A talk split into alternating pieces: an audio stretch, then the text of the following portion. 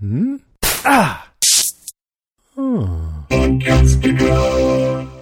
I think I know what Harold's problem is. Glen, You are a man of science. Am I right, Harold? Thought I recognized a fellow traveler.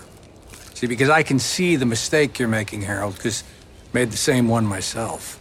The mistake I'm making? The reason we have spent our entire lifetimes not believing in what so many of our species were so determined to believe in God and magic.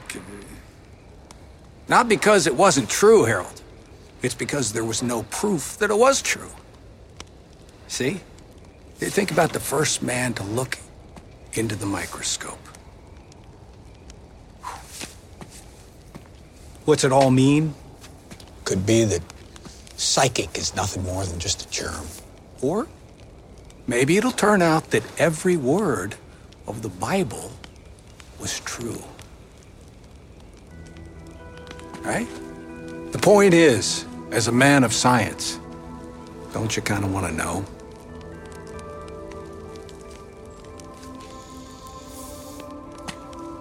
Come with us. Let's see how far down the rabbit hole goes.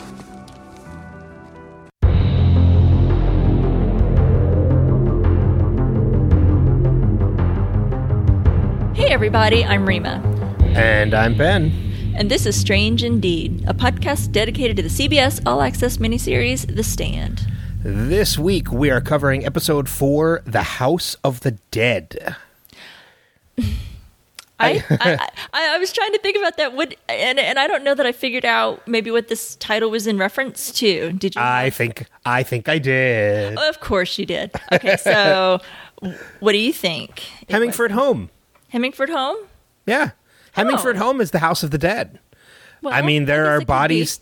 I mean, it's it's a home, as Uh-huh. we find out in this. It's the big difference from right, it's you know, not a town. it's it's it's not a town. Or it's an place. actual nursing or retirement home. Okay. Um, so home house, and when we find Mother Abigail there, she is surrounded by dead people. I I think it's the only thing I could think of to how the title relates to the episode in I this can one. I can get on board with that. I can get on board with that for sure. Man, talk about a jump start. We jumped right to it. We did. We did. There's well, no- just a little pre-show talk, a little bit of jibber jabber. No banter or nothing. Like it was right to what's the episode about? No, well, just mostly about the title. Sometimes, you know, it's especially anything like Stephen King related or some of these shows, like the title kind of always has something to do or kind of vaguely references, you know, something in the episode. And so I was, I was just after you had read that, I was like. I wonder what that does mean, and I wonder if Ben knows. so Yeah. that's our little banter. Um, well, I, what, I always have I always have to think about it because it is Yeah. something like you said. There's always some kind of meaning behind the title. yeah, Um, and you know, even looking ahead at next week's episode, Mm-hmm. I'm kind of hopeful. I know what the title means, yes. but we'll get into that in a little bit. Okay, yeah, we'll talk. I don't want to jump to next week before we haven't started talking about this week. Exactly. Let's let yeah, let's do that. So before we jump into our top three, uh, did you have just general thoughts about this week or this week's episode? Thumbs up, thumbs down. We love it. We hate it. Are we mixed? I it's so weird. I watched it as a fan like I usually do. Mm-hmm. Then I watched it again analytically and there's a part of me that's like I analytically I don't have a lot of breakdown like I've had in previous episodes. Uh you know, I almost didn't want to say it when we were prepping for this. I almost didn't want to say like I don't think I have enough to fill like enough time. I, and I know we will. I know conversation will definitely fill the podcast. For sure. So ana- analytical on the analytical side, I'm like, eh, I don't really think there's really need to go diving deep into any of this stuff. But as a fan, there were a couple of things about this episode, man, that I just really loved. Cool. Good. I, what about you?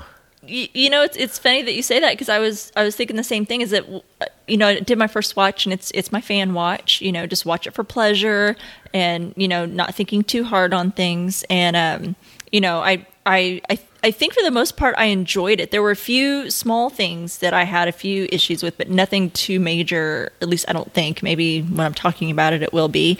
Um, but then, yeah, then my second watch, whenever I'm like, okay, note time, and let's you know really put some thought into it and see what's going on. I'm kind of the same. I was like, oh. Wow, I, I you know, Yeah. I, I have things to talk about, but I don't know that it's going to be, um, you know, a full deep dive or fully, you know, um, full take into into this week. I don't know. I guess we'll So see. it- Maybe it's not going to be it's not to be like last week where we're 15 minutes into the podcast and haven't even touched our top 3 yet. I don't think so. I don't think so. Or uh, I don't know if this will be a two-hour podcast. We were just talking about that. Like, you know, what, what are we gonna are we gonna go there again this week? I don't know. I mean, every time we say that, you know, I don't think we have enough for two hours, and then we end up talking two hours plus. That's not just on this podcast. That's on any podcast I'm ever on. I know. Anytime anytime I look at my notes and I'm like, I don't think I have enough to fill a show, I end up going over what I'm supposed to be doing. Maybe we're overcompensating. I don't know, but um, I don't know. Well, I- we'll we'll see. We'll see And what I'm- happens. and I'm with you, you know, and in my fan watch and, and, and such, there's a couple things that I'm I'm come I'm I'm having a no, I don't want to say issues with because issues makes it seem like I'm hating it. Um, Maybe nitpicks. They're not even nitpicks because they are important to the story. Mm-hmm. Like Whoopi Goldberg last week mentioning how Whoopi Goldberg not coming across as a 106 year old was a nitpick. It's, mm-hmm. it's got nothing to do with the story at all. It was just she's not convincing as an older woman. Mm-hmm. Th- there's something this week though that really it doesn't make me hate the story. It just but it definitely affects it Okay. so I like I don't want to say it's an issue. I guess it is an issue, but I don't want to make it seem like it's a It's issue a that make is or break for you, is it? that that's a good way to put it. Yeah, it's not a make or break. It's it's something I'm just trying to kind of wrap my head around, Okay. if that makes sense. It does make sense. Makes perfect sense. I, I had some similar thoughts too. So maybe as we talk about it, you know, maybe we'll, you know, have something, um, you know, maybe some clarity. Maybe. Yeah, we'll see. All right.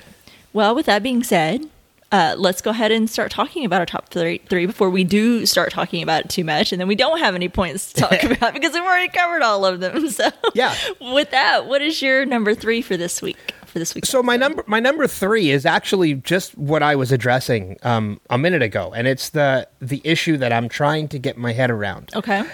uh, there's a big character change in one of the characters that when I say character change, I mean from both the book and the 94 miniseries. Book obviously is from what I've read and researched, not from actually reading the book because it's known by now we we're, we haven't read the book. Right. Um, let's not focus on that. Let's get it out of the way now. yep. Um, I'm having a little bit of an issue with Mother Abigail. And this time it's not the physical aspect of Mother Abigail and, and the way she looks. I'm I'm having an issue getting my head around it, and maybe it's just me, but it seems like this version of Mother Abigail lacks lacks confidence. She lacks a confidence that the other Mother Abigail, played by Ruby Dee, had. And there's two particular moments in that that it happens. Um, she, in the conversation she has with Nick, she's telling Nick, "We don't know what the other side holds, so it's probably best to take no action." That's not the Mother Abigail we know from the 94 and from the book. And at the same time, when we first get to see Mother Abigail when she's in Hemingford home and she's by herself, she's almost given up. Mm-hmm. Like she has no confidence that anybody's going to come for her. You're right. Because, you know, in the 94 series, she seemed to be getting along pretty good. She's in the 94 series, and I'm sure it's probably in the book as well. She's just waiting it out until people find her. She's Yeah. fully confident that people are going to come to her. And she's just waiting it out. But in this one, she's literally talking to all of her dead friends who were in the room, saying mm-hmm. that the water's not going to hold out. That you know, of the pills, I- I'll probably be gone by tomorrow. I don't think anybody is coming. She's lost confidence.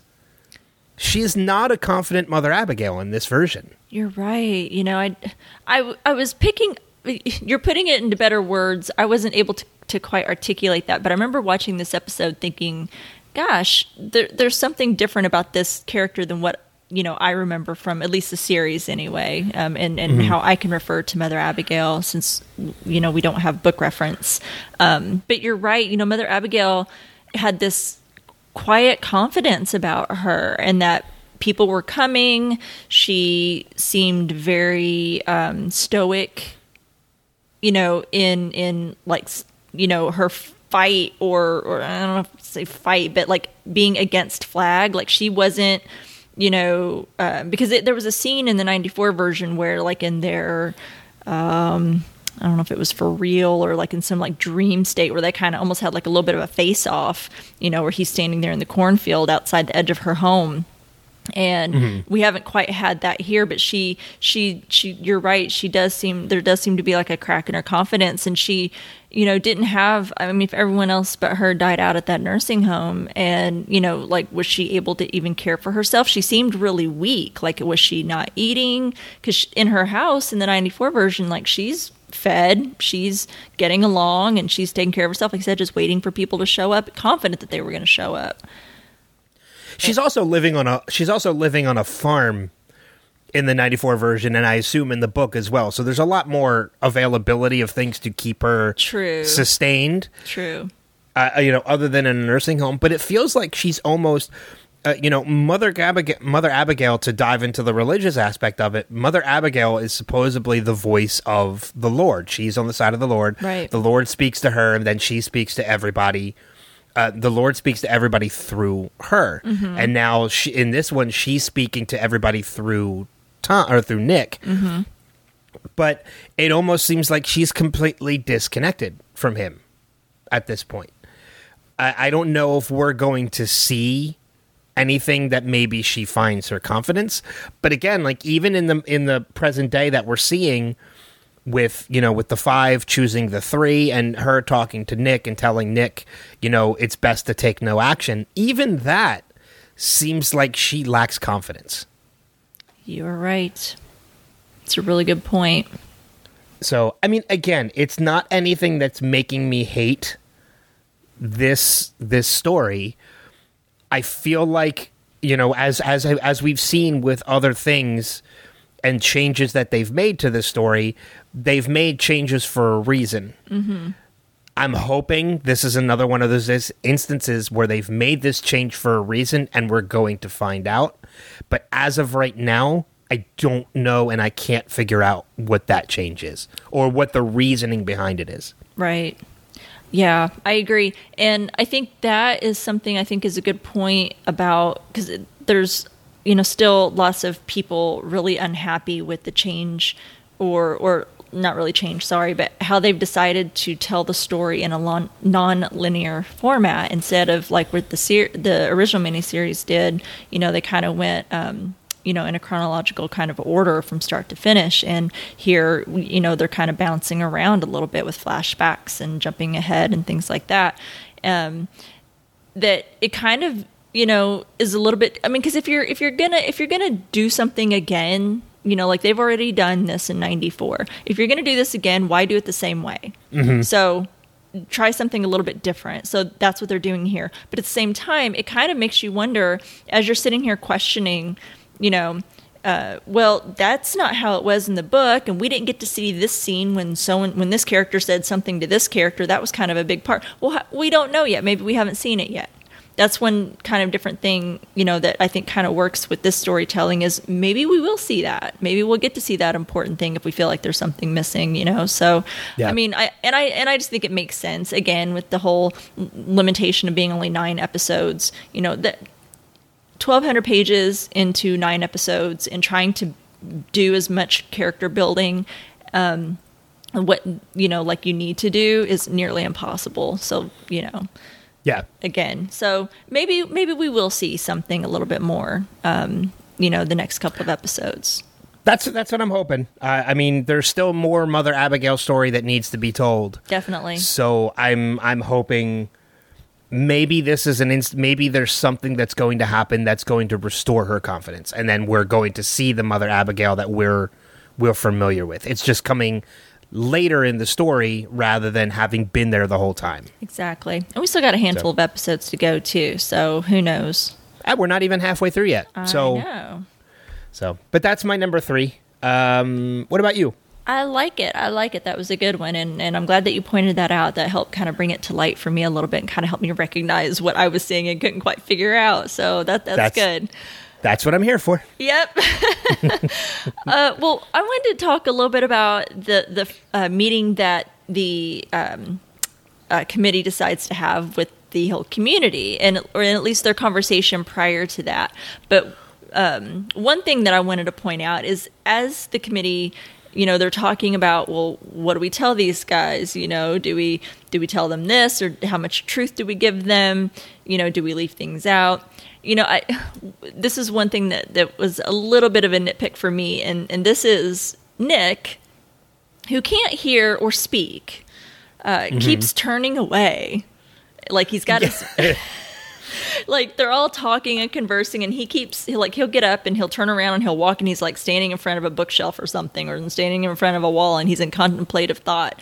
And that's fine but i'm like dude there's a conversation going on and you can't hear or speak anything that's happening. You know he can't see Frannie signing so you know we, we learned before that she had a brother who died and he was deaf so she knows how to sign. So that's clearly helps kind of bridge you know some of the gap that we had um, you know before. It's like well how's he going to communicate? And so that that's how they decided to, to kind of fill that in. So you know she'll even be signing and he's still not looking. And he can read lips but he's not looking at anyone. And i'm just like dude you are you know this is an important conversation. You need to be paying attention. Um, so that was a little bit annoying um, Yeah. to me I did notice that too as I was watching. There were there were times where they were uh, in depth conversations about things that needed to be discussed, and Nick is just staring out a window. yeah And there are times you just want like you want to reach through the screen and tap him on the shoulder, like, dude, pay attention. like dude Like, you know make, this is make a important. listen Yeah. or, or pay attention and either look at people's you know mouths and try and read their lips or else pay attention to Frannie who's trying to sign for you you Yeah. know um And It. I mean, it's one thing when when you're being hugged by Tom Cullen and Tom's trying to talk to you, not realizing like he needs to be able to see your mouth moving.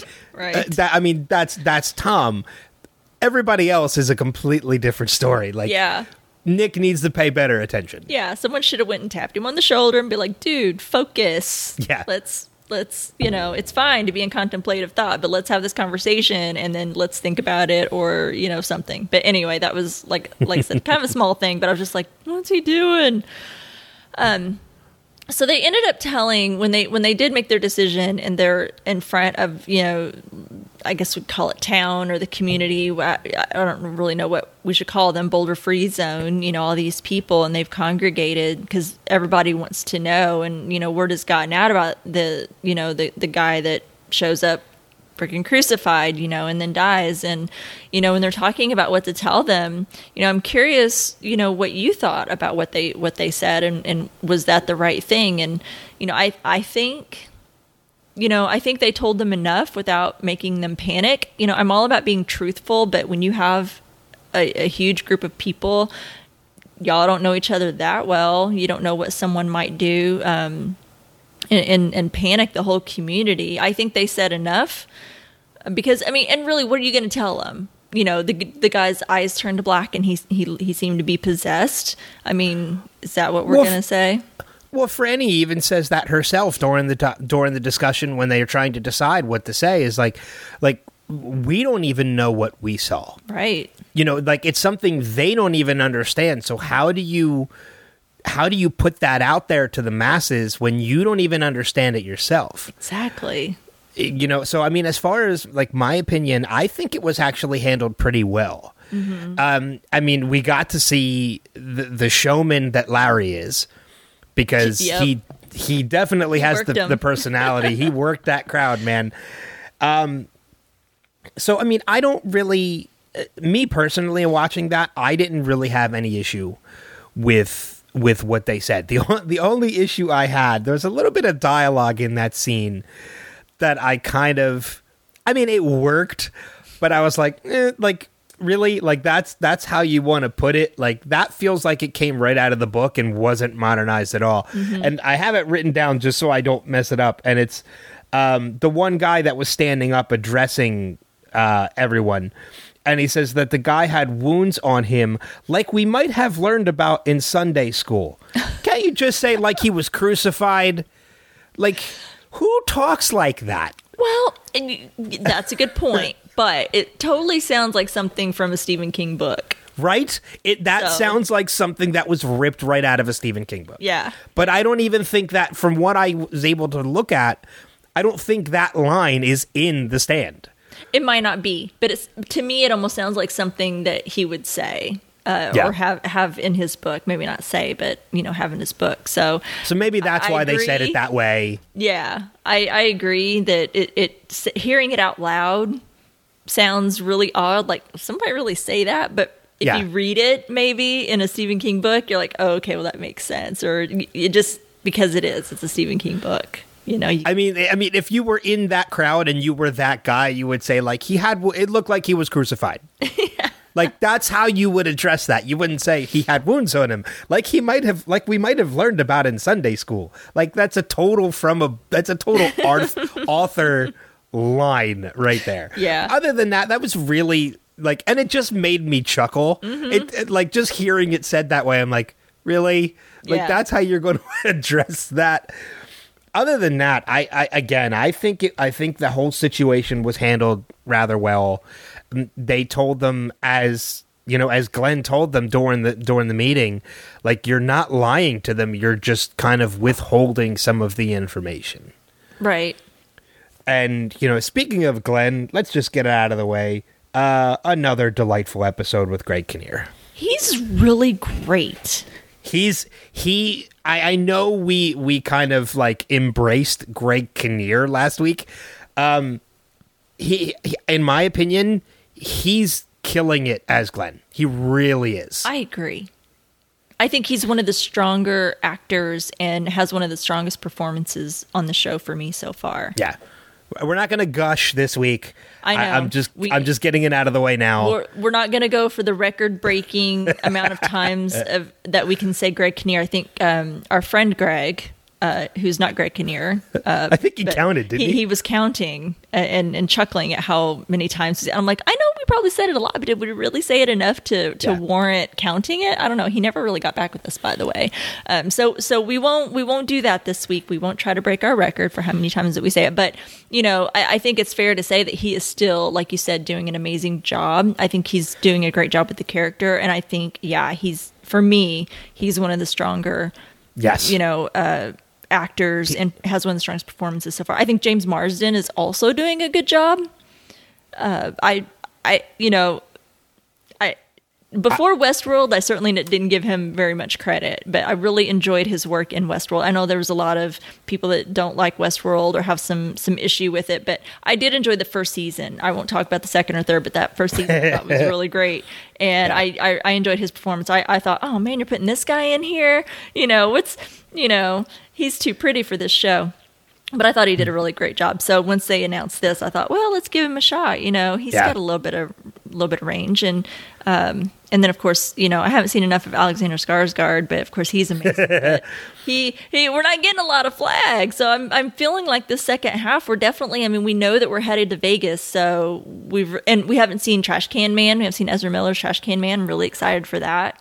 Okay, so we are headed to Vegas. I think I yeah, I believe so. That's that was when I when I implied earlier on that by the title of next week's episode, I have a feeling I know where the episode is going. Me too. that was what I thought because the title of the episode is "Suspicious Minds," which Yes. leads me to Elvis Presley, And- which is Vegas. I mean, of Vegas, man. and we haven't gotten any Vegas yet No. in this series, and we're already on episode five. So I have a feeling, in all honesty, I know we're getting a little ahead of ourselves on this. I think next episode, next week's episode, I think is primarily going to be in Vegas. I think it is too. I think we're going to get very little, if any, of the main characters. Um, I think next week's episode is going to break away from Boulder, and we're gonna we're gonna get more Alexander Skarsgård. We're gonna get Trash Can Man. Great. We're gonna get a couple other of the characters that we know of. We'll probably see more of Julie.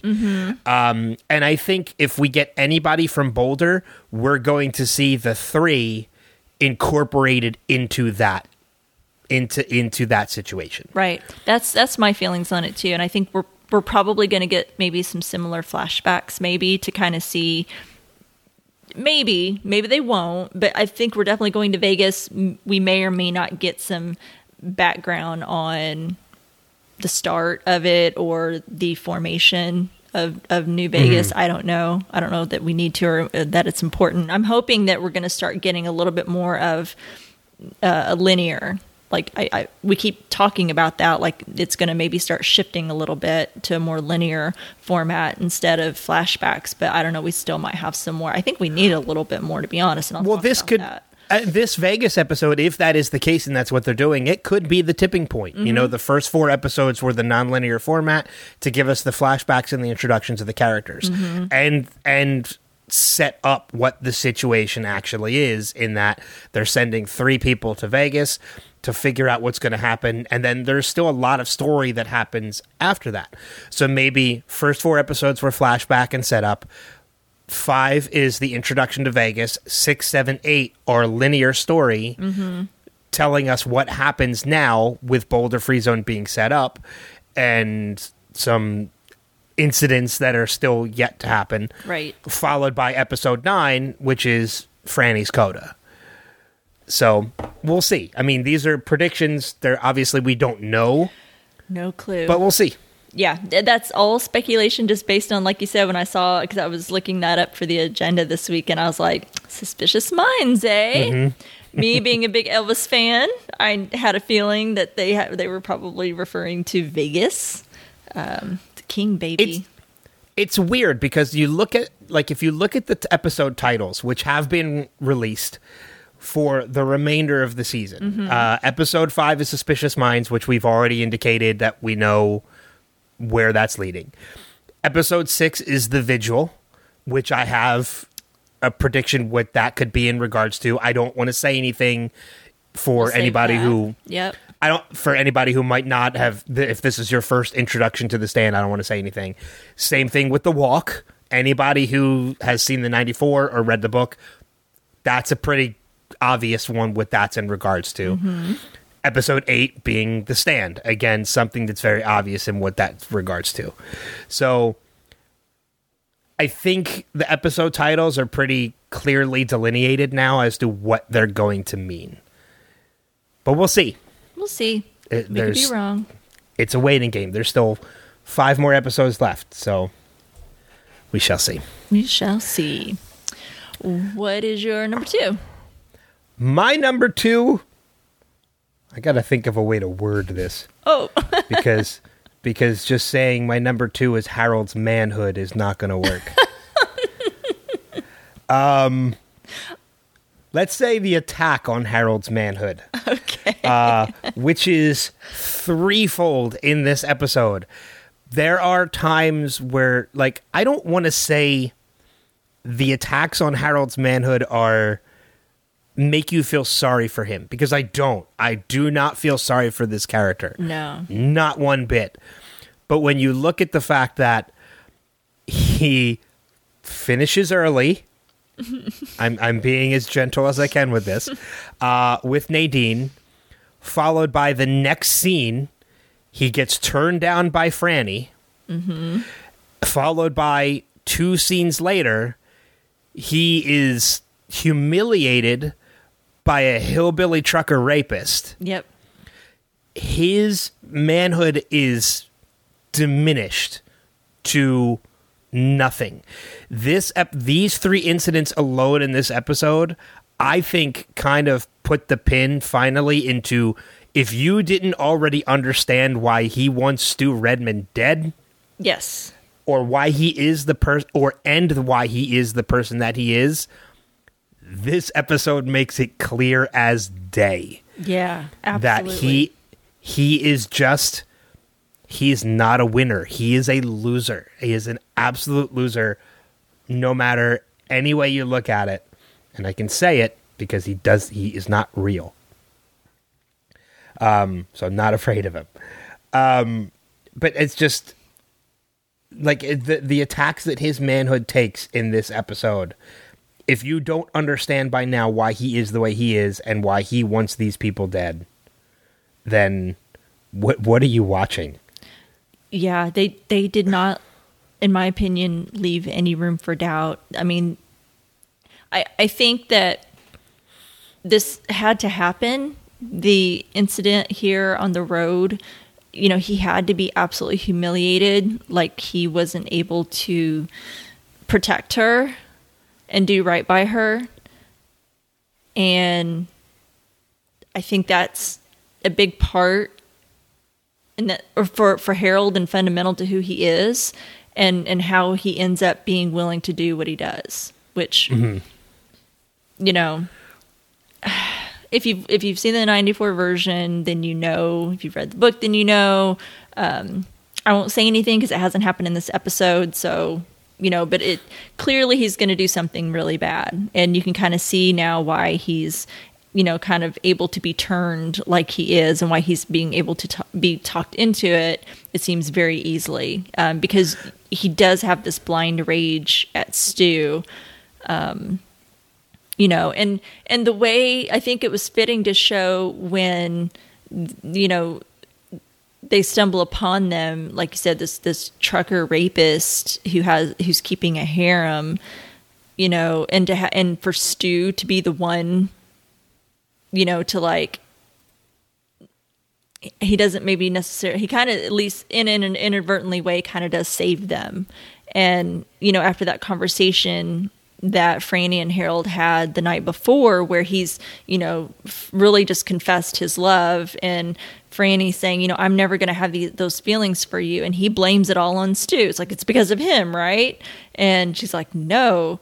Um, and then for him to show up that next day in like this almost like sa- saving them kind of thing where Harold could not um, and he's been completely emasculated or at least he feels emasculated with that you know that conversation that happened between him and Frannie him not being able to protect them or her from this trucker guy and be completely like he was on the ground like hysterical like Dana's beating the shit out of this guy with a pipe and he's you know he's freaking out um Which good for her because Hell yeah. I, let me tell you, I, I I like Natalie Martinez, which is the actress that plays Dana Mm-hmm. in this. I they did such a good job at downing her look that I didn't realize that was her until she was sitting in with the council later in the episode. Yeah, I where Didn't do I even know her? recognize Where her. do I know Yeah. her?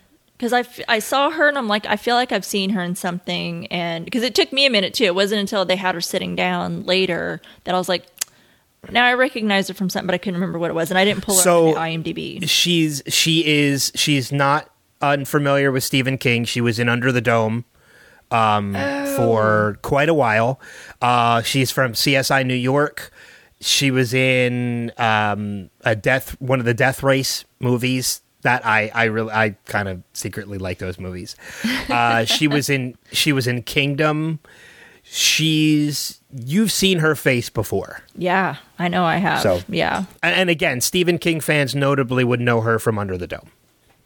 and I did watch, um, at least the most of the first season. Honestly, I can't remember thinking back if I ever made it to the finale because I think I just kind of petered out, and I'm just I, I, I hate saying that because I don't give usually give up on TV shows. Usually, when I start something, I'll finish it.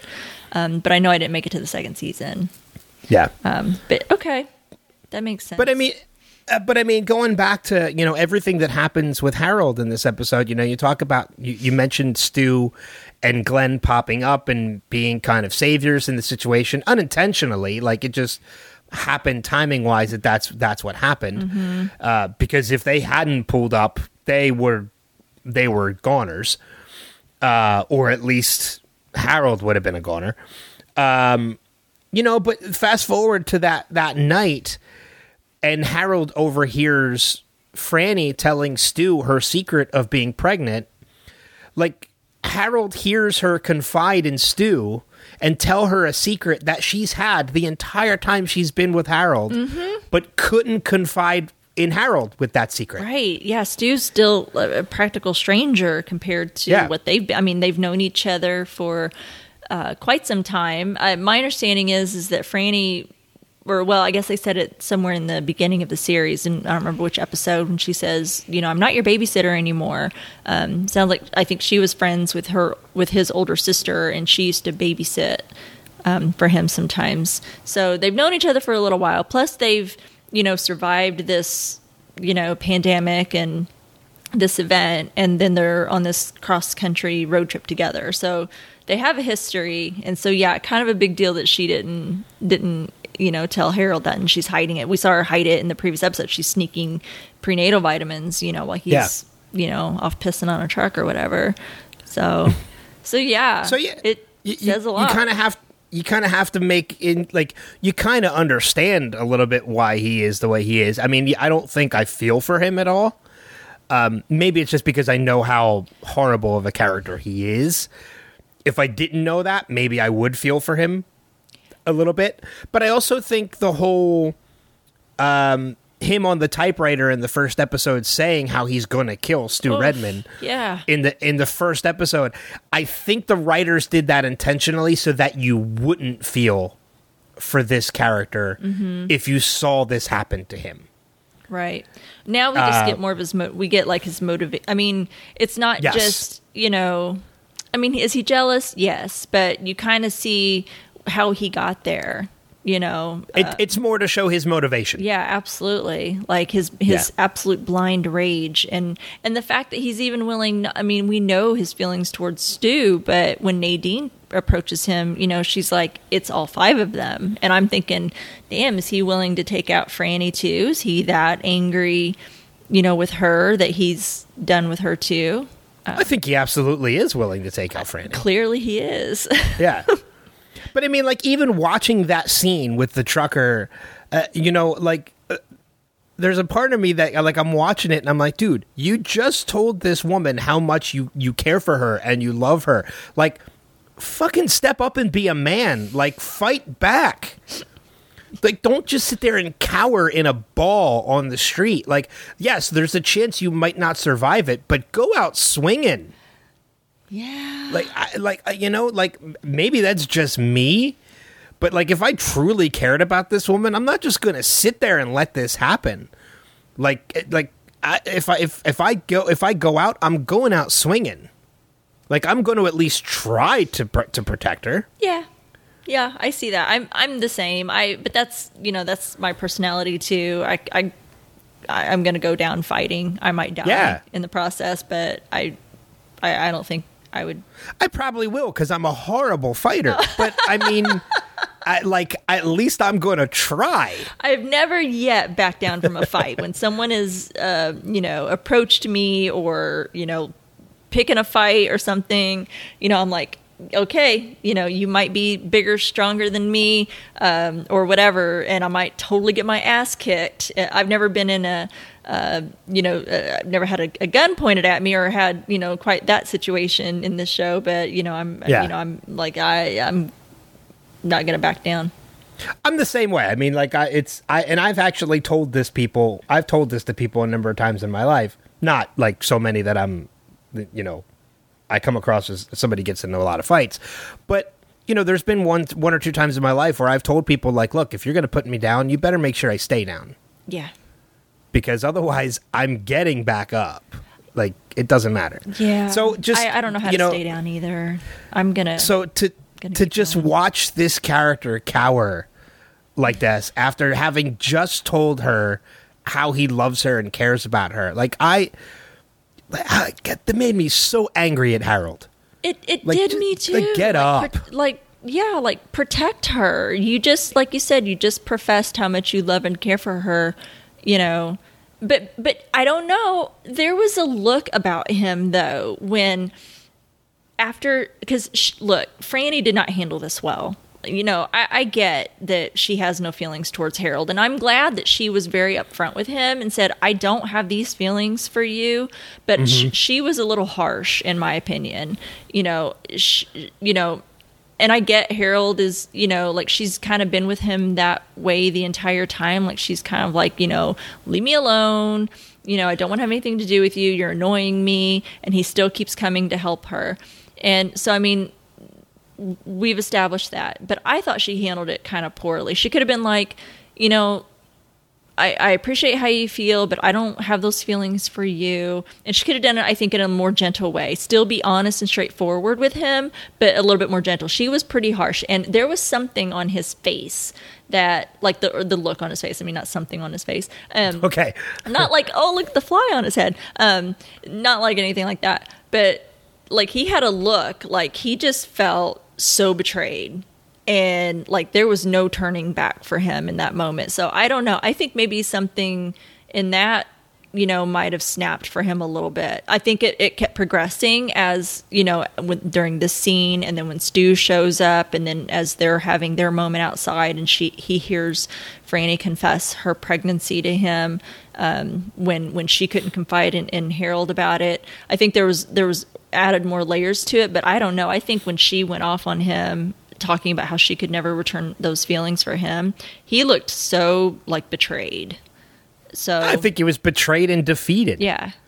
So You know? maybe that's what also led to him just not even feeling like he could. I think he, but I mean, he couldn't even protect himself. He wasn't even in, worried about his own his own self Yeah. in that moment, not just Frannie. But I mean, yeah. But I mean, even, but like even watching that the, that whole scene, like there's the moment where you know Frannie kicks the gun.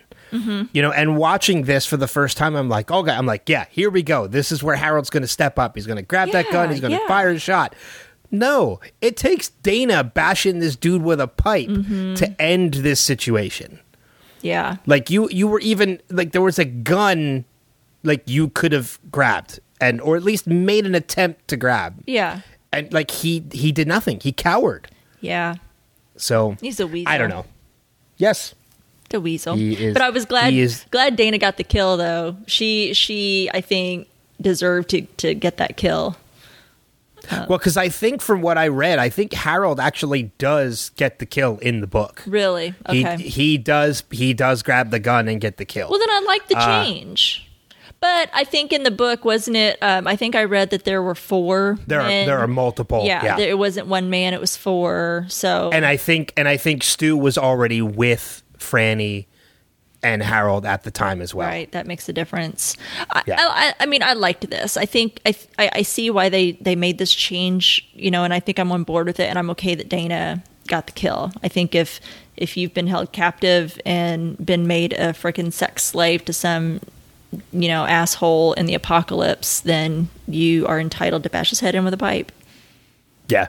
You know what's funny too is I mean, and again, like when I say like how how how upset I got at Harold for not standing up and doing this, I'm not saying that I hated this scene. Like I actually Oh, really yeah, yeah, liked yeah. it. Right. I actually really liked the way this scene was laid out because it gave me that emotion. Right. Like for a scene to do that, that means there's something working really well within that scene. Because if I didn't feel anything, then there's something wrong. But Mm-hmm. the fact that I'm getting angry at Harold for not stepping up, like no, there was something right about that scene. Right. But uh, but I will say the first time I watched that scene, and you see the trucker lying his head on on the on the steering wheel without the neck bloat, I was like, oh, that dude's still alive. I'm like, he's totally still alive. Totally. Yeah, he looked too And- fresh. Yeah, exactly. So, but that was my number two. I liked it. I like it, and and that kind of goes in with my number two, and it, it kind of goes a little bit more into Harold and Nadine um, a little bit. Okay. You know, we had the seduction scene. You know, we kind of touched on that a little bit. Yes, Um, we did. I don't know. I mean, I saw a lot of people hating on it online, and and I'm like, you know, I thought it was better, in my opinion, than the '94 version. I, I I bought it more than I did the '94 version. Um, and I I'm not really sure why that is exactly, but you know, I was I was okay with that, but I don't know. Um Nadine I, I I will just say if I was in that situation, I would have done anything she wanted. well sure.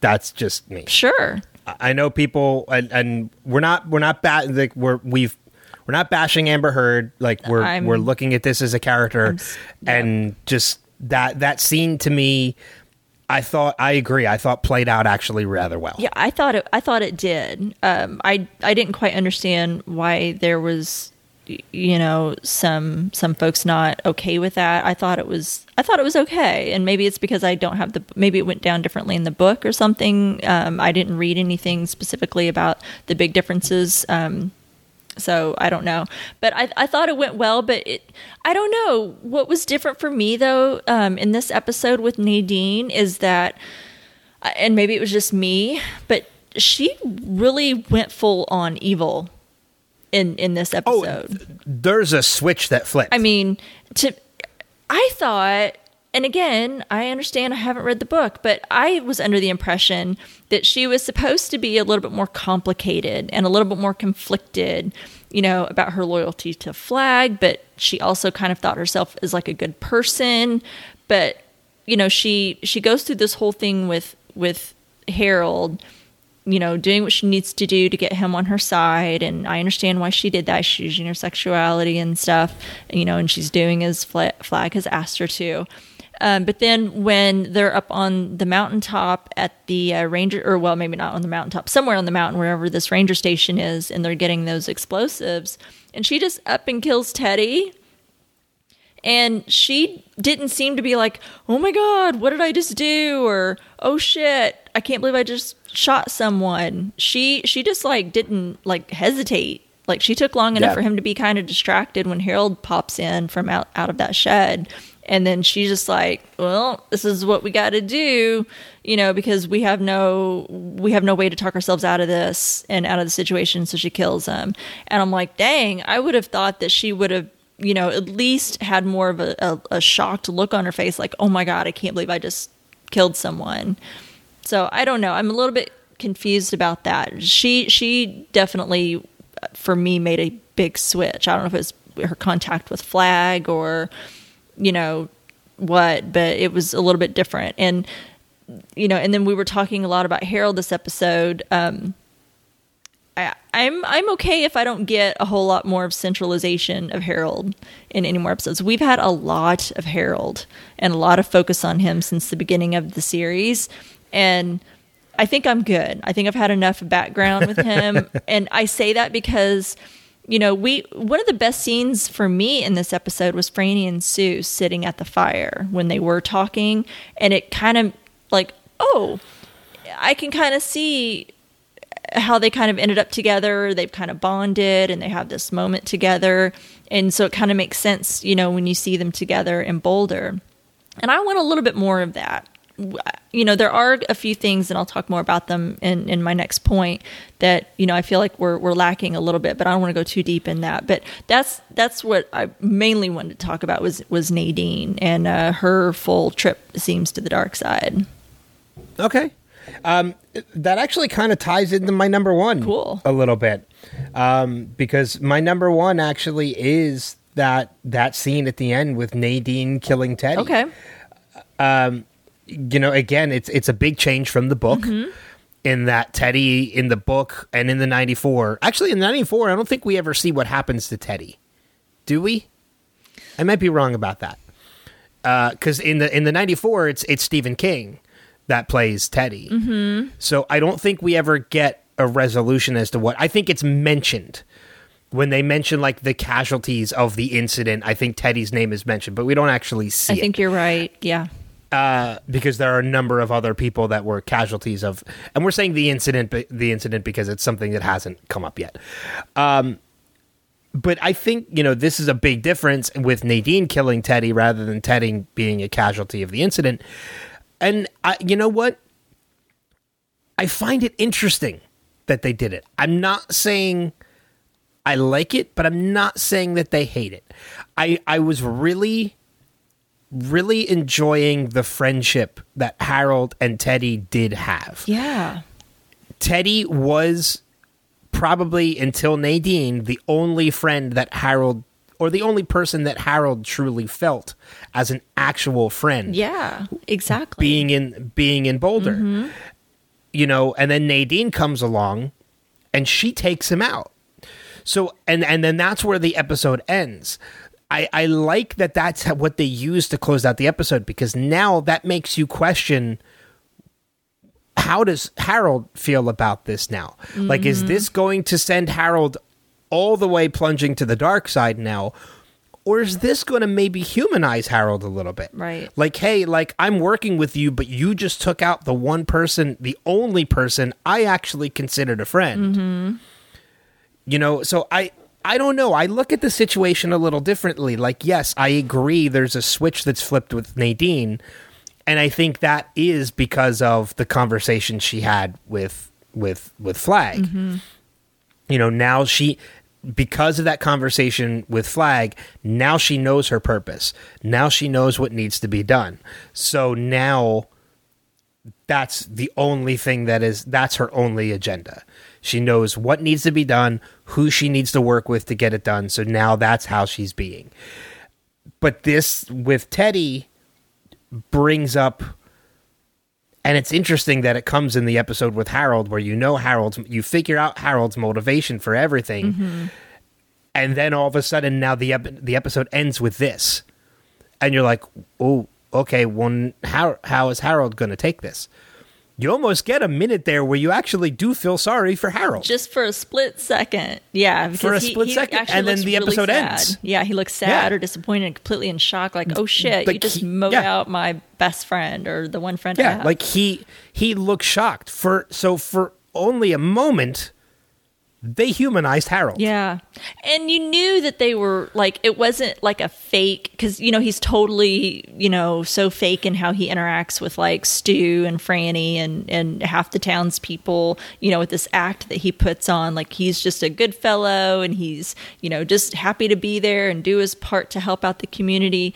Um, but with Teddy, and it's, and it, and they, they play that out in the scene, um, when Teddy comes uh, across that, um, the, this makes me giggle. The Blu-ray for um, Skyscraper. The skyscraper. Yes. Do you think the Do you think the Rock's still alive? I I love that. I and let me just tell you, if the writers were any kind of brilliant, the Rock would have a cameo. wouldn't that be hilarious? and he's in Vegas. That would be hilarious. Like, oh my god, that would be fantastic. that. That But no, that does That- that that, scene does make me giggle yeah. too. But but that scene, you know, he because he seemed like he he's like, do you you know, do you think he's still alive? And you know, Harold's just kind of looking at him like, dude, really? But then he's like. I don't know. You know, yeah, I guess it's possible, but we'll, you know, of course, we'll probably never know. Um, you know, and then so it's it's like he's trying to actually be kind of helpful about it. It seems like it's coming from a real place, like a real place of friendship, not just like Yes. a bullshit kind of line. Like he's humoring him, or I mean, he is humoring him, but it's not coming from a bullshit kind of way. It seems like he's this is my friend, and he's you know feeling something here. I'm just gonna try and, and, and go along with it and make him feel good about it, you know, and kind of give him this moment of positivity in this, you know, in this shitty time that we're in. So that really I, I think that we had that scene and we had other scenes, but I think this was one scene really that you could see that Harold really thinks of Teddy, you know, in that way. And that, like you said, is gonna make that impact with him being, you know, shot by Nadine and killed. Yeah, I mean, because even as uh, even as as Teddy is dying, like his his last words to to Harold are "Run, Hulk," or "Hulk, run." I don't know which what- Mm-hmm. Right. what, order Telling him to in. run. Either way. Yeah, but like he's like he's telling him to run. So like, there's a part of me that makes me think like, okay, maybe Harold's going to take that to heart. Like these are this is his friend telling him to run. Mm-hmm. I think there's going to be a moment. It might be brief, but I think there's going to be a moment or two where Harold's going to second guess what he's doing. And I think we're not going to see that yet because I think next week we're going to be in Vegas the entire time. Um, but I- I th- I think it makes it interesting. I do agree that I think we've gotten enough of Harold for a while. uh, you know, there's so many characters that are part of this story, but it feels like the main focus has been on Stu and Harold. Yes. Um, which makes sense because it is a story about good and evil, and you've got Stu, who is the ultimate good guy in this. Harold, who is the ultimate bad guy in in what he's about to do. So it makes sense that these two are the focus. But even when you look at those two, it still feels like it's heavily Harold and not as heavy on Stu. Yes. So I, I I totally understand where you're coming from when you say like, okay, we've had enough of Harold. Let's focus on some Got other enough characters. context. I mean, it, and I mean, it's Yeah. fine that he's going to still probably be popping up in the series. I don't expect that this is the last that we're going to see of him. I just, I don't need any more uh, character development from him. I don't need, I don't feel like any I more backstory. I think we have what we need from Harold. Now Yep. it's time just to let's just move forward and get on with the story, and um, you know, give the other characters a chance to. I agree. After this week, I don't think there's anything else we need. Exactly. We we know what he's been through. We know what his motivation is. Uh, We got Yep. it. I think we're I think we're good until that incident happens. Right. Right. We we have what we need from until we get to the conclusion of a story i think that we're good to kind of see how Yes. it all plays out anyway but i don't I, I don't need any more development or anything like that um i say it's just time to move forward so which actually kind of brings me to to my number one if if you're finished with with I'm. I'm I'm good. Go for it. Well, I want to talk about the chosen three. So, as we've speculated, I you know I think the next episode, it's I feel safe to say, mm, I could be wrong. Um, you know that we're going to finally see Vegas. Will we already see our three people there? I don't know, but I think that we're, that's where we're going to go. So they the decision's been made. Um, and it's interesting before I jump too far ahead how um, the context of how they're the committee is is talking about this is different than what they did in like the 94 version. Wasn't the 94 version weren't they like at a barbecue? Was it a, a barbecue that they're Yes. sitting there talking about this um well who are we going to choose? And you know and it, it it was like this strange you know like oh there's this lighthearted backyard barbecue kind of moment and they're talking about choosing people that might die. You know who who Yeah. are we going to do and in, and in this episode, it's taken a lot more seriously. Yeah, yeah. And with more morality mm-hmm. Incorporated in their decision. Exactly. The, the the background is a little bit different. They're all sitting at you know a table, and they're all you know very in a very serious mode, which I think they were serious too. But it just it was different. The contrast of the environment of being at a barbecue and discussing you know people who may die on this journey, either on they, they Yeah. could die on the journey because you don't know what might happen while they're even on the road to Vegas. Don't know what happened to them if they will get to Vegas if they'll even get to leave and then what would happen to them on their way back? You know anything can happen. So when you're having that discussion and you just happen to be doing it over backyard barbecue is just kind of funny. So they they did a different take with it um here in in this version. And you know the the three people that they picked they picked the um, judge ferris and dana and tom cullen. And you know i'm you know when i talked a little bit about not getting enough and and I know I've said before that I'm okay with how they're deciding to tell the story as far as, you know, and how they're trying to give us these condensed versions of the story with the time that they have and their limitations. I have been okay with it. But I, you know, mm. I, I do wish we had a little bit more time with Dana. I wish we had a little bit more time with Judge Ferris. I feel like they're not major characters, but I feel like characters we should f- care about. And and I'm glad you brought that up. Uh, not to to jump on your point or, No, or no, take away from ahead. from your discussion, but you know we we got the whole truck situation, which was a great introduction to Dana, Mm-hmm. and it really gave us, although brief, a really good glimpse that yes, Dana can take care of herself. Yes. It's it's understood why. Um, why Frannie chose Dana to be one of the 3 Mm-hmm. Tom Cullen, we got a little bit more of Tom Cullen, so we we kind of understand and and we get the reasoning behind sending Tom. Right. So we we understand why they're coming, why they're doing that. My issue with this one is they're kind of throwing Judge Ferris in there, who yes is one of the three in the '94 and in the in the book. They haven't given us anything about Judge Ferris Right. other than she was sitting in the car with Larry when he arrived to Boulder. Mm-hmm. That's all we have on Judge Ferris. So as audience members, uh, what do we know about her that makes us understand why she would be one of the three? Right. And and why why do we care that's about my her? issue. Or why should we care Yeah. about her? Cuz you're we're supposed to have a little bit of feeling about those those guys. And we got a little bit Mm-hmm. about Dana and you know she can kind of hold you know hold up on her own a little bit and and seems to be capable um, and someone that might be willing to to, to do this. Um, but yeah, we haven't gotten a lot out of the judge, if really any at all. And we did get a little bit more of Tom.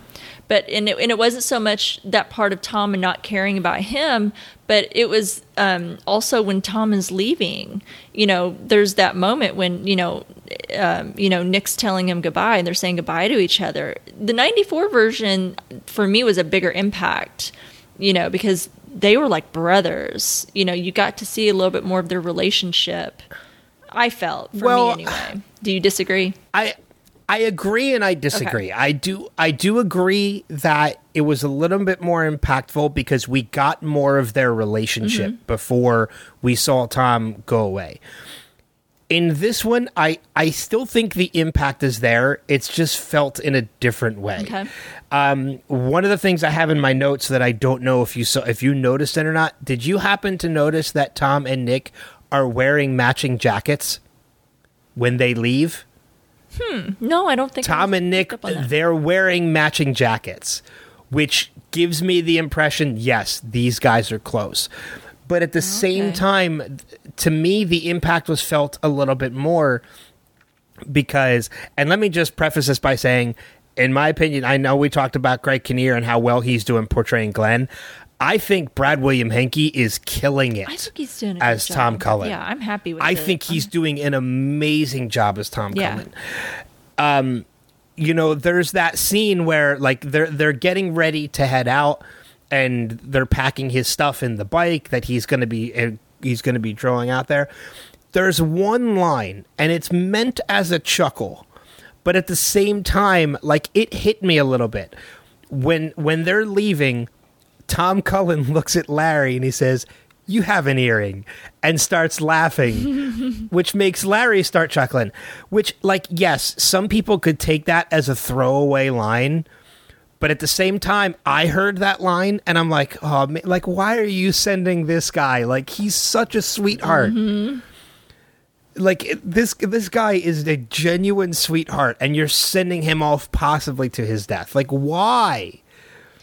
So I I read that scene maybe a little differently than than you did. Maybe because it it, Maybe. it wasn't it wasn't like I didn't feel anything. I just don't think it had Mm-hmm. the emotional gut punch that it had for me in the '94 series. And that's totally Yeah. fine, you know. It just wasn't. everybody everybody sees it but I think that they tried to, and I think that's probably why they had that scene, uh, you know, where where they met Julie, you know, and and they weren't in a pharmacy, but they were in a like this. I don't think it was just furniture. It looked like a big box store or like a you Yeah. know, something like that. Um, and you know they had that moment of bonding together like they they got through that together and you can tell that they've been on the road for a while and you know they've been through some times so i think that that's why they tried to throw that in here was to kind of show that a little bit like you know they've been through some things they they bonded over some things um, but it just didn't quite have as big of a gut punch for me like oh man you know sending him out i mean i felt I felt that yes, there was something there. They have a close relationship, but it just didn't have that punch for me. okay, that's understandable. Yeah. But you know that that was the thing. Um, just I wish we had a little bit more from some of the other characters because I know that we're supposed to kind of care about them a little bit more as they're as they're going out to you know be spies not really scouts um, you know to see to see what's what's happening out there in Vegas so Yeah. I'm I'm interested to see what happens and when we finally get there I'm excited to finally see Vegas I, I am too. I, I really am. I'm excited uh, to to see Vegas. I'm excited to get more of Alexander Skarsgård. Uh, I'm excited that we're probably most likely finally getting introduced to Ezra Miller as Trash Can Man. yes Uh, we're gonna get more Lloyd. We're gonna get more Clifton Collins. We're not more. We're gonna get Clifton Collins Jr. Finally. Like there's there's a. There's a lot that's probably gonna happen in this Vegas episode. Yeah, there's a lot. There's a And whole I'm- lot more people. I mean, because there's not just the major characters on this side in the Boulder Free Zone. There's major characters in the in the New Vegas as well. Yeah. So we we got to start getting there. So I think this is definitely where it's going to kind of flip a little bit. We're going to get get more New Vegas. So Yes, I I agree. Awesome. I agree completely. awesome. What about notes? You have notes? So um, I have a couple. Um, I mentioned how much I'm loving Brad William Henke playing Tom Cullen. I, I think he's just portraying this character with so much heart and and and an innocence that just like I think I really think he's nailing it. Yeah. I think one of the main instances of that too is, you know, when, and I'll talk about Julie because I actually I have I have a couple thoughts on Julie, um, you know, but there's that scene where Julie finally tells Tom Nick's name, and he's just so happy to finally know Nick's name. Like he puts his hand on his shoulder and he's like, Nick, my friend Nick. Like it's just it's heartwarming. And then as- yeah. it really is. And then as they're chased out of that big box store and they hide out in that telephone booth or bus stop, whatever it is, like they just were running from a lunatic chick with a gun. And the first thing that that Nick that Tom says is like he's still just so happy to finally know Nick's name. exactly. Yeah, just Like the- ecstatic to finally know. it's just it like you just got chased but he's still like still so happy to know nick's name like He's so pure. there's such So pure. he really is i mean even even during the council meeting in the beginning of it like he's happy when the power's gonna get turned back on but then when they're voting uh, like well, after Harold stands up and he does his Tom Cruise face to get everybody nominated, uh, you know, Tom's clapping, but he says like, "What? What happened?" Like he doesn't know, he doesn't understand what's happening, but he's still just as excited as everybody else is. Like he, I, I love what he's doing with this character. I really, really do. I do too. I do too. That was he has some good moments in this episode for sure. Um, I love that Larry is becoming the new Jimi Hendrix. That was fun. That was fun. Uh, I liked it. Um, the only other note I have besides the huge cameo we got in this episode, I hope you noticed it. I did it, it. Yep, I did. It took my second watch okay. to be honest because I was a little bit distracted. Oh, but um, No, I got it the first time. I was like, yes. I'm like, we got Yep. it. Um, I, I, I- think we, we have to talk about Julie because Yeah. Mm-hmm. she is a new character that we're getting introduced to. Um, we talked earlier on, and then when we talked about the '94 about Shawnee Smith portraying the character she and, how much really we loved well. the yeah, I think Katherine McNamara did really well. I think so too. I I think really she do. knocked it out of the park for me. and here's why. Here's my thought process behind that. We talk about like all these deep rooted emotions and feelings with all these characters. Um, you know, with Harold and with Stu and with Frannie and like everything going on in their lives and how it drives their character and their motivation. There's nothing deep rooted about Julie. No, Julie is a completely surface character. she is nothing deep about her at all. No, what you see is what you get. So I'm not saying that's an easy character to portray because I don't think any portraying any character is completely easy. It's different to portray a character like that Yeah. than it is anybody else. So I honestly I put Kat Kat McNamara's performance as Julie right up there with Shawnee Smith. Yeah, I thought, and and I'm I- not familiar with the actress's work, but I was reading online that um, because I guess she's she was, and I don't know how major of a, major of a part it was, but she was in Arrow, right? She On- was. on the CW. She pl- she was Green Arrow's daughter. Oh, okay. Well, then probably a pretty Yep. major character. Then I'm not. I haven't Yes. watched the series, so I'm not. I mean, I know what it is, but I've never watched it, so I don't know all the characters or anything like that, or the actors or actresses. But I, I you know, from what I read, other people's opinions didn't seem to care much for her acting that much in that show or a few other things that they'd seen, but they really did love her performance in The Stand, and they said maybe it has something to do with you know it's it's sometimes funner to play bad characters. Uh, you know, and you they're a little bit juicy, and it's kind of a departure than what I think normally she what she would normally play. I guess she normally plays like good characters. Uh, so you know um, that was uh, a big consensus was that a lot of people thought she did it really well, and I thought she did great. I thought she, I- she I played did. it exactly as she she should have. So that was that was a good character introduction. Yeah, I agree.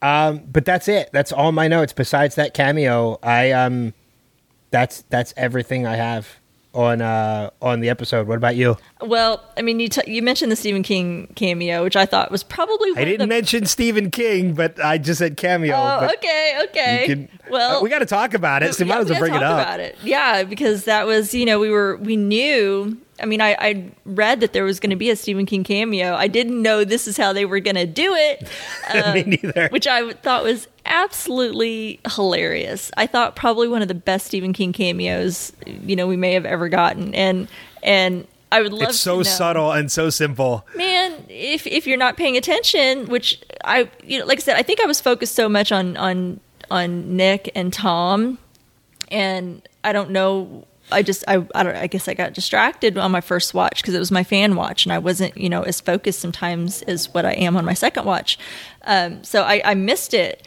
and second watch i picked up and i was like holy shit there it is um so For the for those listening who might not know, because we haven't mentioned where the cameo we didn't falls. mention yeah He is on the poster for Hemingford Home that Nick notices in the bus stop. Yep. He is one of the patrons of Hemingford Home, uh, which I think is just so funny and appropriate. Hilarious. Yep, it's so it's on the left side if you in Mm-hmm. case you want to pause or something. Um, but yeah, he's sitting as one of the retirees, and it's like I said, I think just absolutely genius um, that they Which- put him there, and I bet he had a, a chuckle at that too. I'm willing Yeah. to bet. I, it makes me beg the question: Is Stephen King one of the people that is dead in the home with Mother Abigail? I don't know. I guess it depends Because- on how, when they took that that promo Because- pic. he is wearing glasses in that picture and i noticed it in my second watch when i was you know i was paying more attention to everything uh, one of the characters is covered in a sheet with a pair of glasses in front of them on the table oh shit! You never so know. i i don't know if that's just completely coincidental or if maybe that's led to like a small implication that that might be him I think that's at the table. I I don't know, but I thought it was fun to see. His, I just remember watching it the first time, and I'm like, "Huh, there he is. We finally got that. We finally got the cameo. Got our we've been waiting for." cameo. Make Yep. it easy, man. He doesn't have to be on set. Nope, That he just needs to be photoshopped into a picture. Exactly. I, I love it. I thought it was great. But what other notes do you Um, have? the only other notes that I had were just a few differences in the book versus the series. Okay, But you might have some of those too. So, I'm done. I I, I oh, okay. I, I I have one more thing to mention, and it it's just about the song at the end. Okay. Well, I'll, It's just that, and it's that I love that song. yeah, That's it. absolutely. Um, I'll try to skim through these because there's a lot. I'll, so I'll just try to skim through them really quickly. But um, if anybody is interested, a few of the differences in the books versus the series. Um, the first is Nadine and Harold. So in the book, Nadine seduces Harold at the behest of Randall Flagg only after she makes a last ditch attempt to free herself from the dark man by begging Larry to sleep with her and take her virginity. And that is absent here in the series. Um, and instead, we just see her immediately approach him after the town hall meeting, setting those um, plans into motion. We'll, I'm sure, see uh, soon what those plans are. Um, the highway scene, we talked a little bit about that. Um, let's see. So in this series, the man is alive. He's essentially been kidnapping women to keep as sexual slaves, and he has, of course, this intent for Frannie. Um, and then Harold is beaten by the man, um, and he's planning on sexually assaulting Frannie right in front of uh, Harold when Stu and Gle- uh, Greg Kinnear show up. Say it again, Greg Kinnear. Um, in the book, apparently the scene is far worse. Um, Frannie and Harold are already traveling with Stu and Glen when they come across the trap, and it isn't just one man, but it's four, as we talked about. There's also eight female slaves in what is referred to as the zoo. Um, the chapter is graphic, both in its depiction of the violence that ensues as well as the horrors the captive women have been enduring. Um, so, and this is, of course, how Dayna uh, Jurgens uh, joins the group. Uh, Julie Lawry. So this episode introduced Julie Lawry. Um, her introduction is a little bit different than it is in the book. In the book, Nick encounters Julie in a Rexall drugstore in Pratt, Kansas, and has sex with her before realizing she's a terrible person. The book also sees her terrorize Tom by telling him the Pepto Bismol Nick, Nick brings him is poisoned. And then uh, Nick and Tom ultimately leave her behind. She shoots at them and destroys their bikes and supplies before that. In this episode, uh, they're in a furniture warehouse. She tries to do, seduce him, um, but she's interrupted by Tom. Um, and then she definitely shows her true colors a lot quicker by when she verbally um, is cruel to Tom, which I hated. I hated. I did too. How she was so cruel to Tom, and then how much that affected Tom. That that did get me. I was like, man, that's not called for at all. And and you noticed, uh, as listeners, hopefully you notice, we haven't repeated any of the words that she uses in that conversation. No, I'm not going to repeat I- any of them. I understand why they use them because they had to implicate how horrible she is. Mm-hmm. Yes. I, I still don't like those words. I don't so, like those words either. No. I try not to repeat things like that on the if I can really really get around it because I just don't like repeating things like that. I don't like repeating slurs and things like that. Um, so so yeah, I'm not going to repeat anything that she says. We've all seen the episode. Um, Okay, so Mother Abigail, how Nick and Tom found her. Um, that was one of the big shifts um, here. We talked about that a little bit about how Nick and Tom found her in the book. Um, Mother Abigail is living in her own home in a farm in Hemingford Home, Nebraska, and Nick and Tom, along with several others, encounter um, her at her homestead where she's got a hot meal waiting for them. And then in this episode, um, they changed that up. That they um, Hemingford Home turned out that it's not a town; it's a living community uh, for the elderly. Um, the explosives. Um, the scene actually doesn't appear in the book at all. Um, and in this episode, Nadine and Harold they break into a full uh, shed full of explosives, um, which I'm not going to talk about what's coming up next. But um, that there, that really isn't mentioned much in the book. And then Teddy, uh, a major difference in the book and the episode is how Teddy dies. Um, in the book, Teddy dies in the event. We're going to call it the event that um, is is up to come. I don't want to talk about that in case you're new to the stand and haven't seen the series or read the book. I think there were a couple people out there that we heard from that are um, new to it, so I won't won't talk about that. Um, but Teddy is um, I, I guess in this episode, it's you know his death is a little bit more responsible. Harold and Nadine are responsible for his death, but it's a bit more tragic as Teddy is actively out making sure that the restored, you know, electricity doesn't cause any fires. Um, not putting a, um, a you know extending the grid since they just had the electricity turned on. Um, so yeah, a little bit different um, than what we experienced in the book trying to look through and see if there was anything else that I had as far as like any kind of Easter eggs or anything. I don't think that I had any. So I think that's it for me. I, I will say too, one of my favorite lines from the episode Mm-hmm. came from that scene um, where they were giving everybody the jackets and they were giving Oh. Teddy the jacket and they were like, you know, like don't and Teddy was like, "Don't we get guns?" And Stu's reply was, "Look, you want to carry a gun? God knows there are plenty of them lying around. But Teddy, you want to shoot your dick off? That's on you." I'm surprised that they're just so laissez faire about that. Like, ah, if you want a gun, take a gun. If you want this, just go get it. I'm like, gosh, I don't know. I'd be a little worried about, you know, I- don't know. I mean, it's it's. I know they haven't quite rebuilt society yet, and he's like, well, you know, we're not cops. We don't have any laws. We have nothing to defend, or you know, nothing to uphold. You know, there are no laws or rules really to uphold. So I get that, Yeah. but I'm like, man, do we really want just guns laying around to be picked up. I think I'd go on a on a hunt in the, in homes and the police station and things like that to try at least maybe not have them just free free for grabs or something. I don't know. Yeah. Or like in The Walking Dead, how they keep them all in like an armory Right. instead of like just letting everybody willy nilly willy nilly carry a gun. exactly. Um, just- it made me think. It made me think of two other lines from the episode um, that really stood out, other than the whole like "you have an earring" and like Mm-hmm. from Tom Cullen. Um, one of the other Tom Cullen lines I really liked was when they finally meet Mother Abigail, and he introduces himself. He's like, "I'm Nick from my head." oh, yeah. because of how he's always talking to her. Um, and then the other line is um, not as funny, but it gave me a little chuckle. Was when they were deciding to send Tom, and they were giving the final vote.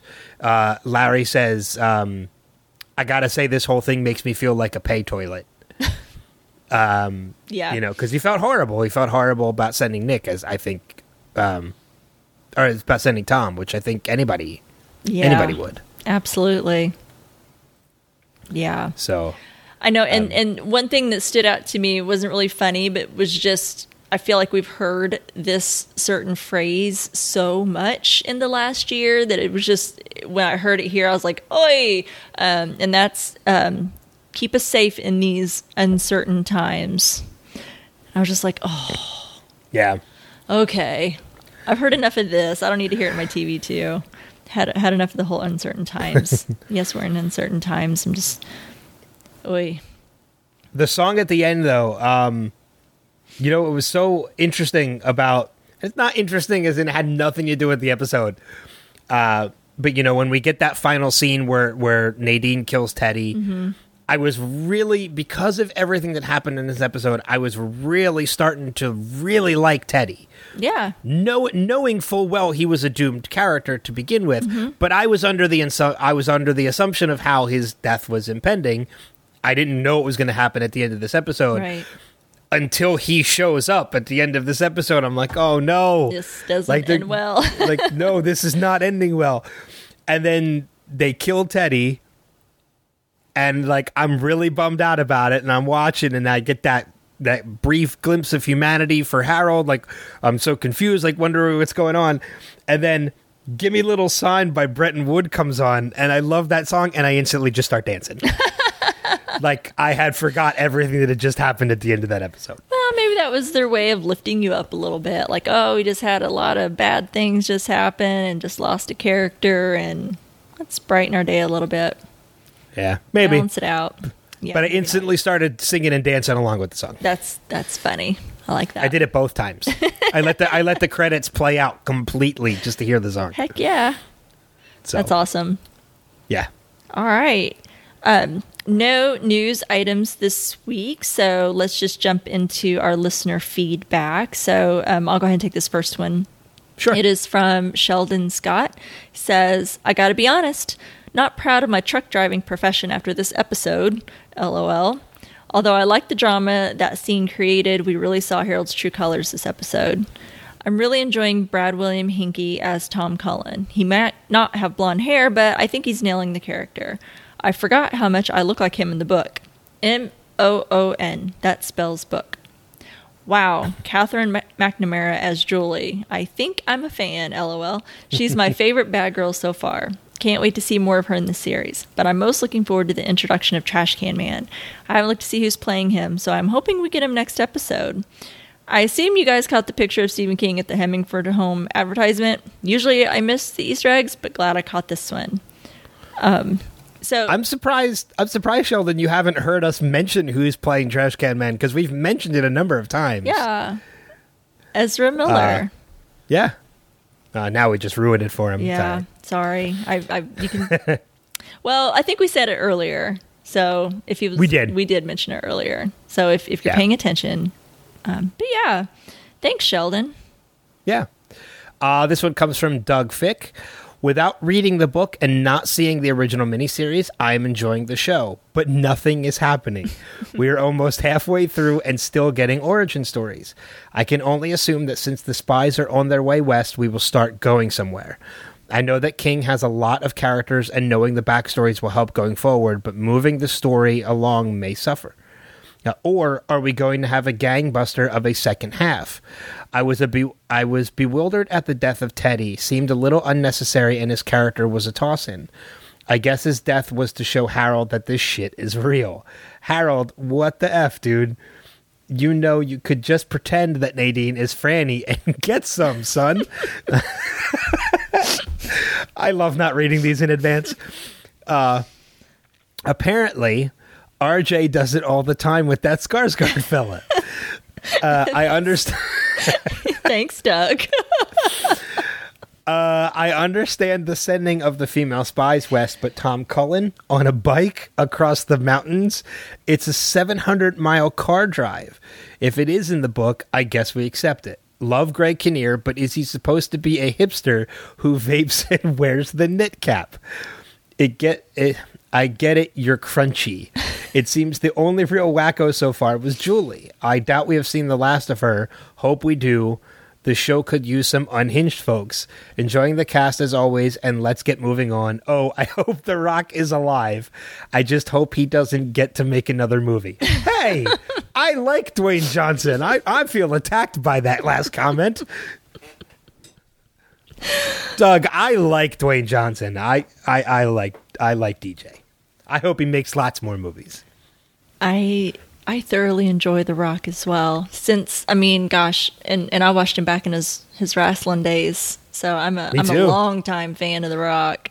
I've met The Rock. Oh God, don't tell me that. I know, sorry. Oh yeah, I, I'm big big fan of The Rock, um, aka Du- Dwayne Johnson as he goes by now. But he'll always be The Rock to me. People's elbow, And Du- baby. Yes. And and Doug, we have not seen the last of Julie, I can promise you that. I think Doug Leck's a little crazy in his life. Yeah. Yep. Thanks, Doug, as Don't, always. don't we all? All right, next one is from Lindsay Schlicht. She says, Yay, Kojak is still alive. I can continue on with the show for now. I'll be interested to learn Harold's reasons for nominating the five to be in charge. You could tell by Frannie's face she did not trust his motives. The scene with the trucker was highly disturbing, but I'm glad one of the girls got to take him out rather than being saved by one of the men. I agree. She should be formidable as one of the spies in Las Vegas. I like the idea of the spies, and I think Dayna is a strong choice, and the older lady is a very intelligent choice, but I'm worried for Tom Cullen. Even if he can remember everything correctly, wouldn't he just come across too gentle and kind to be a proper bad guy? I feel like Flagg would immediately see right through his good soul.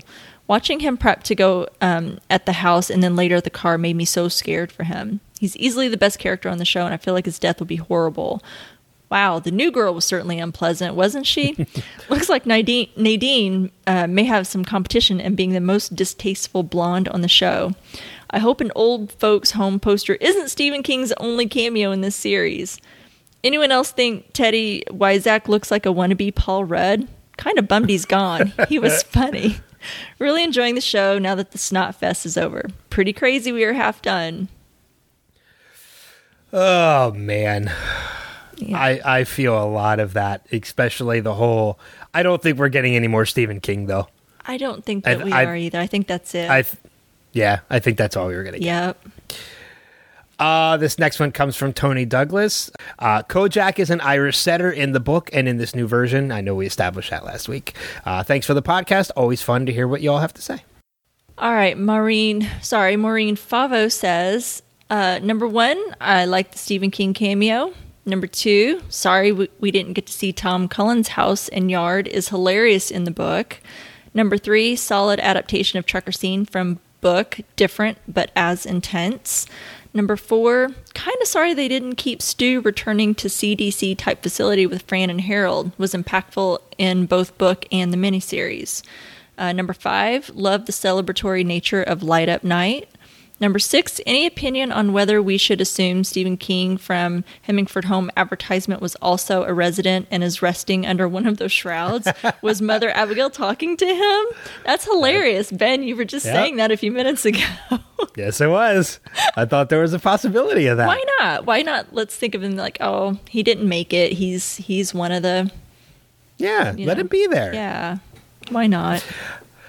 Uh, this next one comes to us via email from Laura Willie Swink. Uh, Rima, you don't know how stoked I was to hear you read the article last week on this theory that survivors in the stand each have a touch of the shine. This is something I've always wondered about, and when rewatching the 94 miniseries, it popped back in my head. I don't know if King has ever confirmed that theory, but I still like the idea. Also, you've been pretty generous in your opinions of Amber Heard. Here we go again. I don't really follow celebrity news, but I know my teenage daughter can't stand her because of what she's done to Johnny Depp's career. However, like you guys, I'm just judging her performance, as the only thing I've ever seen her before, here, seen her in before was Aquaman. Uh, well, frankly, her performance sucks. Sorry, don't want to be that person, but honestly, she is the most boring character in the cast. Even when she killed Teddy, rest in peace, Teddy. Now you'll never know if The Rock is still alive she seemed to have the exact same emotions as she did at the town town hall meeting. In the CBS extras, the actress describes the character as charismatic. Don't think she's quite hitting the mark. Uh, but I'm loving all the rest of the performances. I'm so glad to see Tom and Nick's backstory and that beautiful friendship, plus the introduction of terrible, unstable Julie.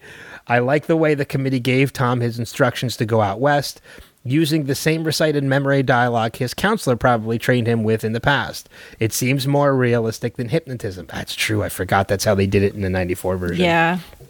I don't know if that's how they did it in the book either. Uh, and the scene with the semi truck was a great addition that I don't remember from the book to show Harold's resentment for Stu as well as Stu and Frannie's connection. And I thought Glen's man of science conversation with Harold was a perfect way to win him over and, show, and show Glen's proficiency for diplomacy. We didn't even talk about that either. Mm. Uh, I love seeing Larry break out of his Jimi Hendrix uh, break out his Jimi Hendrix to ring in the startup of the grid, and poor Tom Cullen God must truly be on his side to be able to ride up over the Rocky Mountains and through the desert in early autumn on what is the equivalent of a beach cruiser.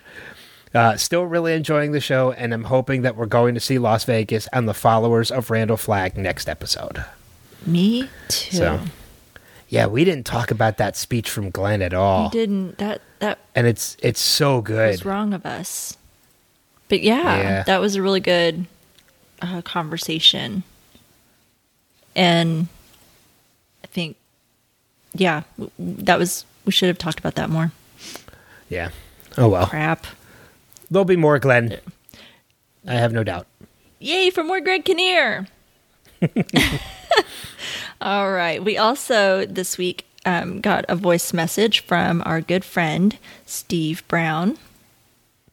Hey, Ben and Rima, this is Steve, and this is uh, for episode four of The Stand. So, um, yeah, I'm still enjoying this uh, this kind of uh, the way they're telling the story, but I really like that we are definitely getting more. I think we're getting more of the story moving forward necessarily than the flashbacks, but we're still getting getting some of the flashbacks is kind of cool, showing us some of these extra other characters that we uh, we hadn't seen before, like Dayna, and uh, uh, so it was really really cool to see that interaction, to see how Stu and Glen connected back up with with uh, Frannie and Harold. We get to see we find out that Harold apparently isn't having any dreams of Mother Abigail. He's just having dreams of Flagg, I guess, because we have seen him, right? I think we've seen him dream of Flagg, and uh, so, but they hadn't hadn't talked about it, so that, that was kind of interesting. Um, I liked, I think I liked this better. I don't know, uh, maybe Ben, you've done the research to see what the circumstances are of sending Tom Cullen out as one of the scouts spies. Um, but I like this better than the the 94 version where they did the whole hypnosis thing. I was always a little bit like uh hypnosis, but uh, you know, I know hypnosis is a real thing. I mean, one of my best friends, that's how he quit smoking. He was had did a hypnosis thing, you know, like 30 years ago and he has not had a cigarette since. So, uh anyway, um yeah, uh, just a, another really good episode, and I can't wait to hear you guys talk about it. All right, talk to you later. Yeah, uh, like I said, I completely forgot about the hypnosis part. So uh, I don't know if that's how they do it in the book or not. Yeah, I'm not sure. we'll we'll find out when we read it after this series is over. Yeah, I guess we're gonna Yeah. read it. we're still committed to that. we are committed to it. Damn it, we we I'm- started a book club just to do that. So Yep. we have to. Uh, we, we've we yep. made commitments. Yeah, because we have other people interested in doing it with us now. I know. Now we have to. That's good though. I it- like I like I said when we were talking about it. Hold us accountable. Make sure I follow through with it. So Yep. yeah, cool. All right, Th- that that was really great feedback. Thank you, everyone, so much for taking the time and uh, letting us know your thoughts on on the series so far. We look forward to hearing from you um, as we continue. I don't want this podcast to become a weekly Amber Heard bash fest. No, I don't either. Ex- ex- especially considering I send these episodes to CBS in hopes that they're going to send us somebody to talk to. So I don't want CBS to think that we're bashing Amber Heard every week either. Uh, so I'm I'm just saying to everybody out there who wants to leave us feedback, I absolutely encourage you to leave us feedback. Um, every week like you have been doing. Let's just try and keep the Amber Heard bashing to a non-existent minimum going forward. That's that's just my my request. I think I think that's a good idea. I'm trying to, you know, like I said, I'm trying to, you know, not think about it myself. I'm focusing just on the character um, and and her performance. Um, yeah, the character. if you have if you have issues with the performance, that's that's one thing. Don't just don't bash the actress anymore. yeah, let's. I don't. I don't want to be that podcast. So, Yeah. but I Agreed. but I appreciate everyone's opinions and expressing their opinions. Um, but moving forward, um, I look forward to hearing what everyone has to say because next week Me too. we will be covering episode five, which, as we mentioned earlier, is titled "Suspicious Minds." One of my favorites from um, from the King. I I I think next week's episode is going to consist of a little less conversation and a lot more action.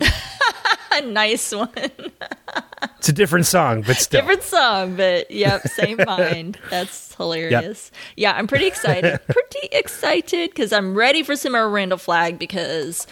I think Alexander Skarsgård is doing wonderful in the little parts we've gotten of him so far. Randall Flagg, I think he's one of the, for me, um, and I know, like I said, my opinion means shit because everybody knows how I feel about him. But um, you know, I, I, I do truly feel that his uh, performance is pretty standout, um, and I think he's doing a great job with Randall Flagg. You know, I would love, love. Then this just made me think of it because remember how that one week, shit, what episode were we talk were we talking about where it feels like, you know, we're kind of tying in some of the other Stephen King books and, and works and universe and how this fits into, you know, the whole Stephen King universe.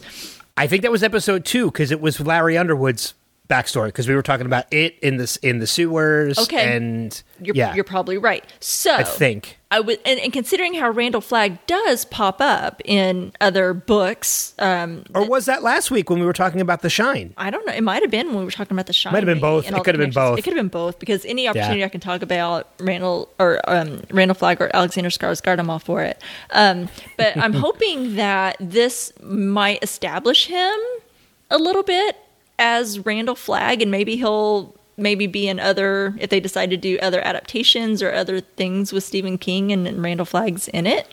That Alexander Skarsgård might be like the Randall Flagg in all of them.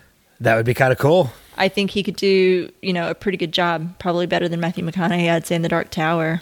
That's the only other place we've really seen him, isn't it? Randall Flagg.